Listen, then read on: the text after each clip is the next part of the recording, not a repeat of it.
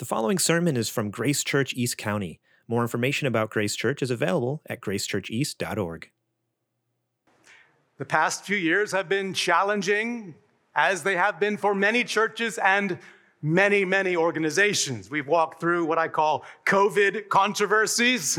We've felt the effect of political polarization in the country, and we live in the least affordable city in the country for housing. Right? Congratulations. And those factors have impacted us in ways, especially the cost of living. Any uncertainties for us as a church that just kind of weighing on your heart? I'm not minimizing any of those things, but each of those uncertainties provides us with an opportunity. An opportunity to behold our God and trust Him in the midst of that uncertainty an opportunity to behold what he is really like and find refuge in him in the midst of that uncertainty. An opportunity, an opportunity to see that our God is far greater than our uncertainties. That's the takeaway point this morning. If I could put it this way to realize that your God is far greater than all of the uncertainties in your life. It's really putting this greater than sign into the equation of your heart. You know, that little arrow thing. To see that your God is greater than your current uncertainty, and your God is greater than any future uncertainties you might face. That's what we want to do this morning through this inspired poetry to realize that our God is far greater than our uncertainties. We see that here in Psalm 16 in three ways. Three, three ways that our God is greater than. Here's the first God's greater goodness. First, we encounter here God's greater goodness.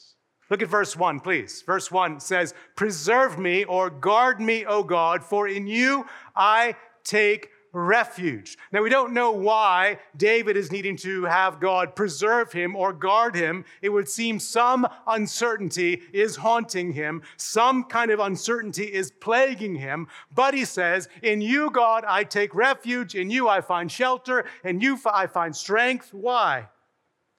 Well, verse 2 I say to the Lord, You are my Lord.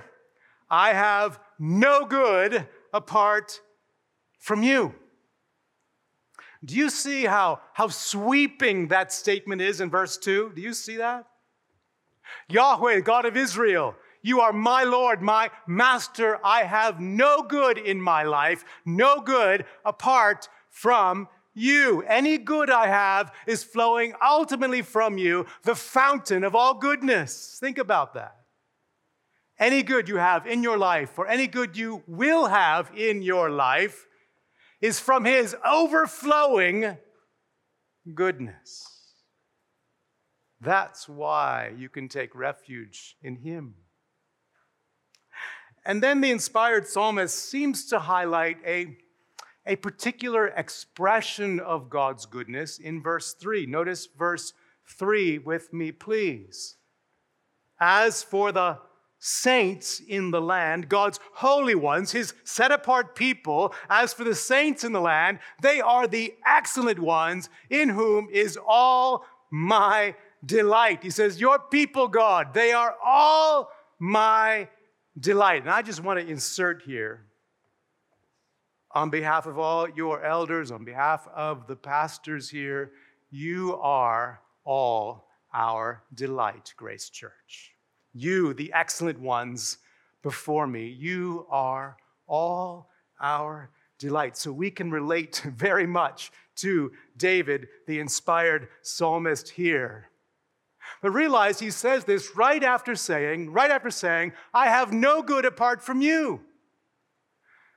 I think the implication is God's people are part of his goodness to us. God's people are one expression of his goodness in our lives. And don't we need that reminder? Grace Church is like any other local church. Sometimes we sin against each other. Sometimes, sometimes we don't feel that great delight that is spoken of here. And yet we find a helpful reminder the people you're joined with here are part of God's goodness to you. They are the excellent ones, the majestic ones in whom we are to delight. And I think we see that all the more in light of what he says in verse 4. By contrast, in verse 4, by contrast, the sorrows of those who run after another God shall multiply. Their drink offerings of blood I will not pour out or take their names on my lips. So, in contrast with God's set apart people, another path is laid before us a path of sorrow upon sorrow for those who turn away from the living God. So, catch the flow here, catch the flow, friends. I'm taking refuge in you, the God from whom all good things flow, including your people, so I will not go that other pathway. Isn't one, at least application,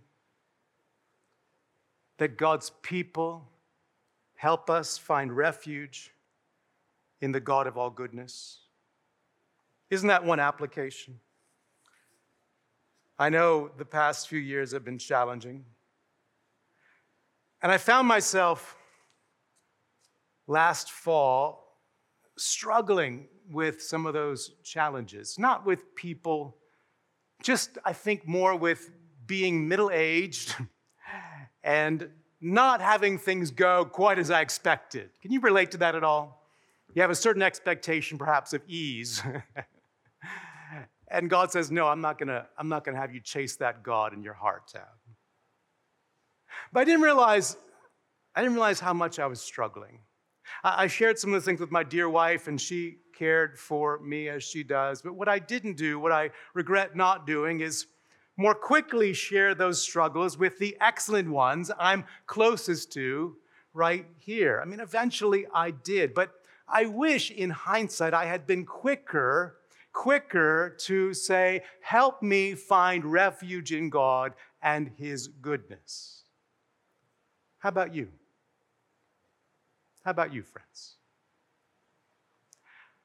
How are you responding to that uncertainty you're thinking about?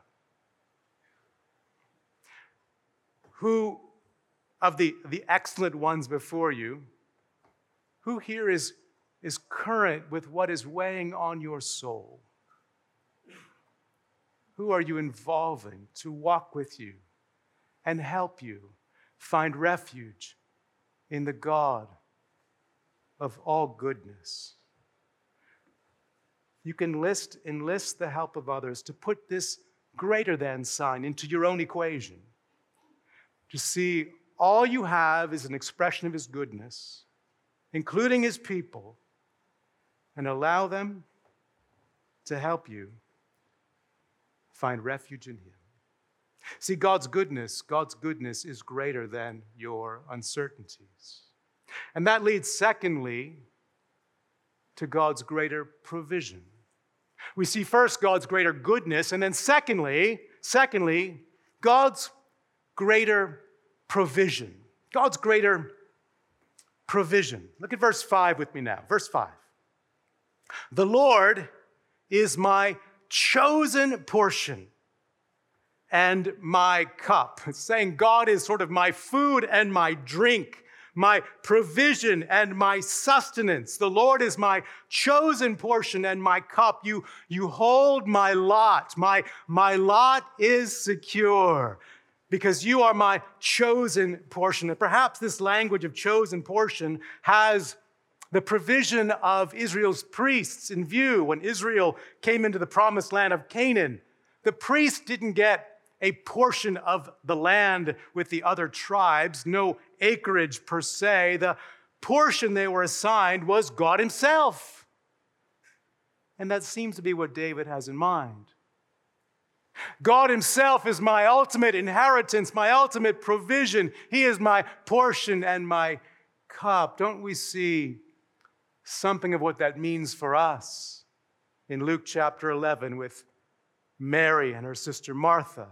You might know the scene where Martha is scurrying around, frantically serving, frantically trying to accommodate this gang of hungry disciples who've just showed up at the door. And to her dismay, she sees her sister Mary just sitting at Jesus' feet, soaking in his words. Now, she had to be thinking, doesn't Mary know all the work that has to get done? Why does Mary just sit there and let me do all of the work? Teens or kids, can you relate to this when you're doing your chores and you see your sibling and they're not doing their chores right and they're not doing them at all? And you're like, what gives? This is not fair. That's how Martha was feeling. So, may not have been street smart, but she says to Jesus, Talk to her. Rebuke her for me. And she heard what she wasn't expecting. Jesus responds, Martha, Martha, you are anxious and troubled about many things, but one thing is necessary. One thing is most needed.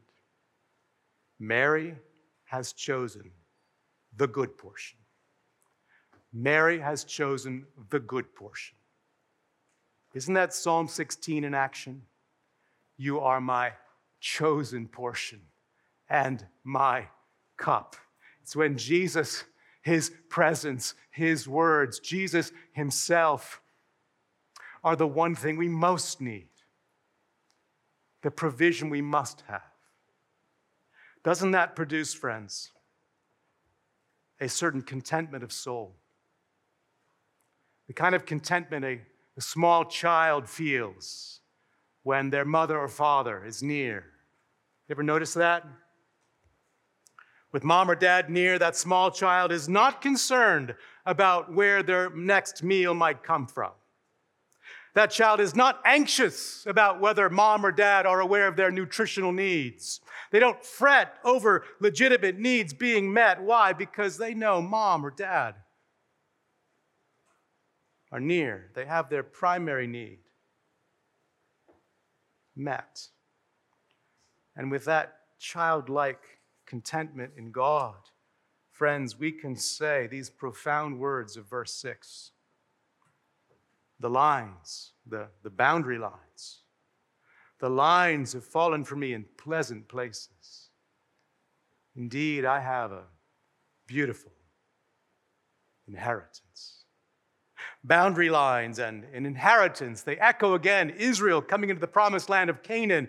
And the imagery is to say, Lord, where you draw the boundaries in my life, I will be content because you are my ultimate provision.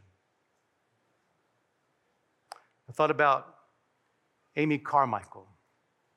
She was a missionary to India in the late 19th century, early 20th century. She was heavily involved in rescuing temple girls, which is tragically, they were basically child prostitutes. But the last 15 years or so of her life, she was essentially an invalid. She had gotten injured in a fall and spent years of her life basically bedridden. She prayed for healing, didn't come. Others prayed for healing, didn't come. The lines just weren't drawn for her that way. After years like that, she wrote the following prayer in a private note quote, Not relief from pain, not relief from the weariness that follows, not anything of that sort at all is my chief need. You, O oh Lord, my God, are my need. You hear her putting that greater sign in place of God's provision? Not relief from pain, as desirable as that is. Not relief from the weariness, as understandable as that is. Not anything of that sort at all is my chief need, my, my primary need. You, O oh Lord, are my need. I want to think that way in my life. don't you? To believe that the Lord is your chosen portion and that provision is greater than any other in your life. And so we can say, Lord, the lines, I'm okay with them. The lines you've drawn, I'm, I'm going to rest in them. I'm going to be content by your grace because I have you. I want to think that way. For our life as a church together, I think we must believe this as well. And say, God, you've drawn the boundary lines, and you know what you're doing. You're wise. We will be content because you are enough for me. You are greater. Your provision of yourself. You are my chosen portion and my cup. I encourage you perhaps this week to meditate and pray from that verse. It'll help you be content, saying, The lines have fallen for me in pleasant places. I have a beautiful inheritance in Christ. Friends, God's provision is greater than your uncertainties as well. And that leads us, thirdly, to what I would call God's greater deliverance. Thirdly, God's greater deliverance. His greater deliverance. In verse 7, David is moved to praise. And then in verse 8, we see the results. Notice verse 8. He says, I have set the Lord always before me. I am fixing my gaze on you, God, because he is at my right hand. I will not be shaken. And being at, being at my right hand means someone who stands by your side, like in a courtroom to defend you or in a battlefield to assist you. But here it's the God of the universe defending you and assisting you. And so David says, I will not be shaken. And we, not, we need not be shaken. Are you feeling shaken for some reason? Set the Lord before you. Make that, make that your goal for your devotional times or quiet times, whatever you call them, to have the Lord set before you. Here, here's a practical idea. Let me just throw out a practical idea for setting the Lord before you. Study the nature of God, study the character of God. I've had the privilege of auditing a class on Trinitarian theology, and it's been rich for my soul to listen to lectures and read books about how our God is three persons in one essence. Three co equal, co eternal persons, eternally existing in one divine essence. Don't try that at home. He always has been and always will be three co eternal, co equal persons in one divine essence. I can apprehend that. I can articulate that. I cannot comprehend that, and neither can you. And that's good. Because it humbles us before God's greatness and draws us to worship. So set the Lord before you. As David does that here, it leads him to God's greater deliverance. Verse 9, he says, verse 9, therefore, in light of what I just said, therefore my heart is glad and my whole being rejoices. My flesh also dwells secure. Now, why secure, David? Why are you so confident? Verse 10 For, notice, Here's the reason For you will not abandon my soul to Sheol or let your Holy One seek corruption. Now, Sheol, basically the place of the dead in most places in the Old Testament. So, David seems to be saying, Death will not get the last word in my life. He had that assurance. But there is a divine author standing behind that human author. And that divine author knew where all this was going.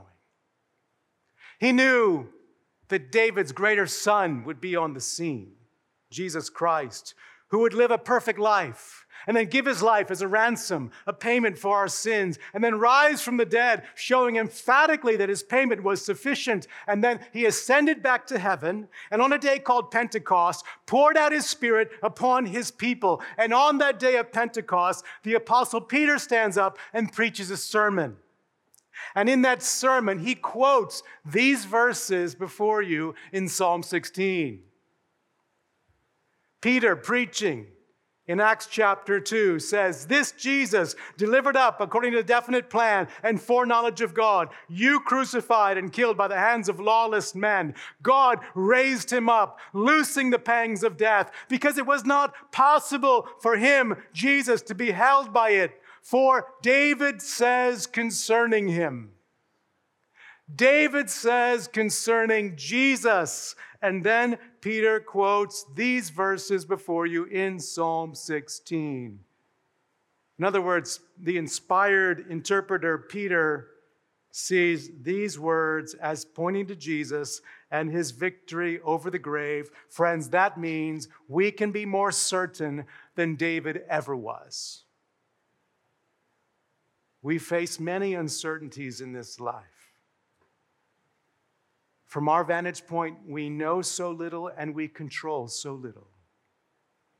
But here's what is not uncertain because Christ is raised, because the tomb is empty, you can be certain, you can be sure, you can be absolutely positive that for the believer, death will not be a doorway to judgment, but the doorway to life eternal. That greater deliverance in Christ is like a bedrock foundation upon which to build your daily life, a certainty upon which you can establish everything else.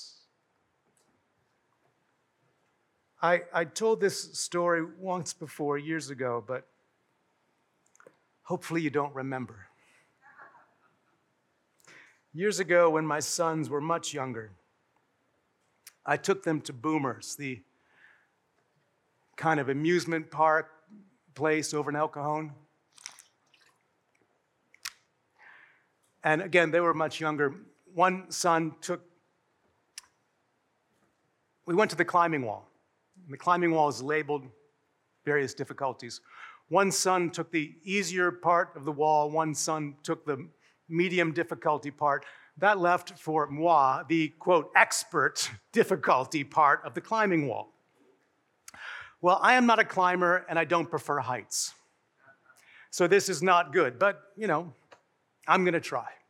I get maybe 10 feet off the ground and I can't grip these tiny handles anymore, and I can't get my feet in the tiny little footholds, and now I'm starting to fall. I'm losing my grip. I'm a middle aged man. I'm 10 feet off the ground. I'm losing my grip. I'm starting to fall. But I have this pleasant experience of being caught and gently lowered to the ground.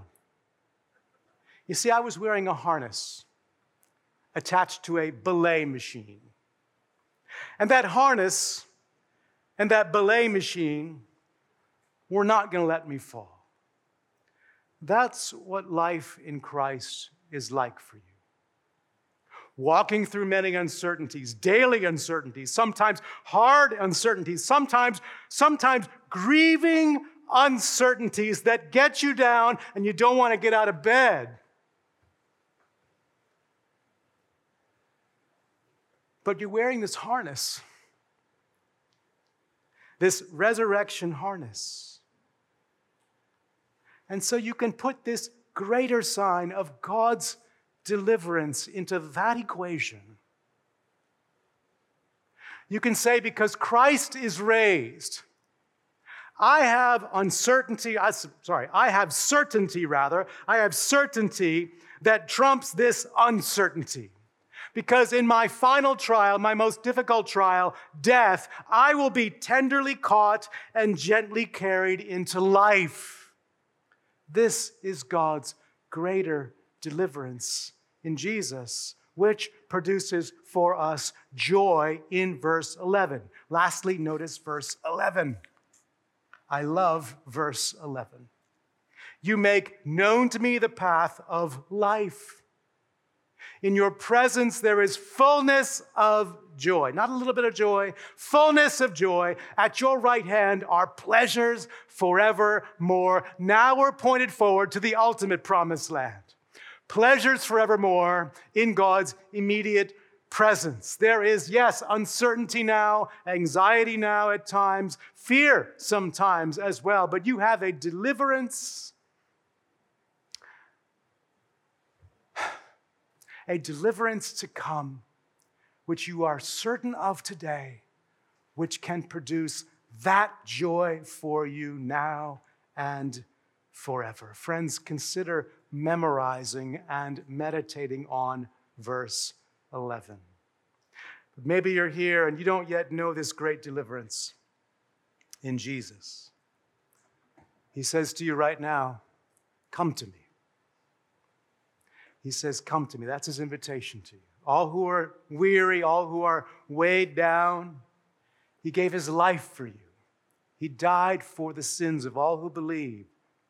He says to you, Come to me, I will give you rest for your soul. So I would urge you to trust even now in his life, death, and resurrection to take away your sins and bring you to God. And he will. But for all of us, take your uncertainties, friends, and put this greater than sign into the equation. His greater goodness including in his people. His greater provision, especially of himself, and his greater deliverance in Christ. Realize that your God is far greater than all your uncertainties and trials and difficulties. Let's pray together, and we'll take the Lord's Supper. Father, Son, and Holy Spirit, thank you for this rich revelation of who you are for us right now. Help us to hope in you, trust in you. To say with Amy Carmichael, You are my chief need.